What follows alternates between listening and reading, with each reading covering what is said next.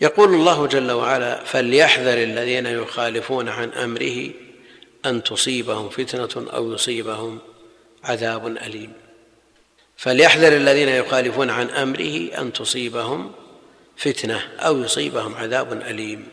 قال ابن عباس الفتنة هنا القتل. وقال عطاء الزلازل والأهوال. وقال جعفر بن محمد سلطان جائر يسلط عليهم. وقيل الطبع على القلوب بشؤم مخالفة الرسول عليه الصلاة والسلام. وكلها داخلة في مدلول الآية.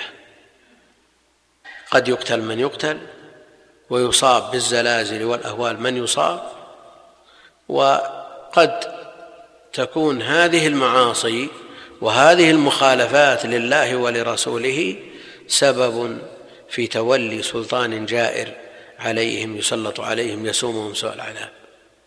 وشواهد الأحوال لا تحتاج إلى تسميات.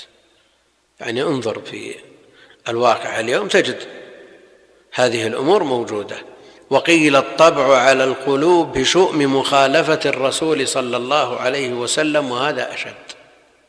الطبع على القلوب بعض الناس يرى أنه من أفضل الناس. وأنه على الجادة وهو لا يدري أنه مطبوع على قلبه.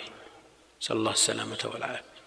بعضهم يرى أنه على الصراط وهو ممسوخ وهو لا يشعر. قد باع دينه وهو لا يعلم. نسأل الله السلامة والعافية.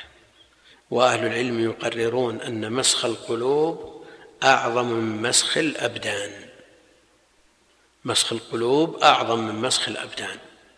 ابن القيم في إغاثة اللهفان ذكر أنه في آخر الزمان يمشي الاثنان إلى المعصية هما في طريقهما إلى معصية فيمسخ أحدهما خنزيرا وينظر إليه صاحبه مع ذلك ما, ما النتيجة؟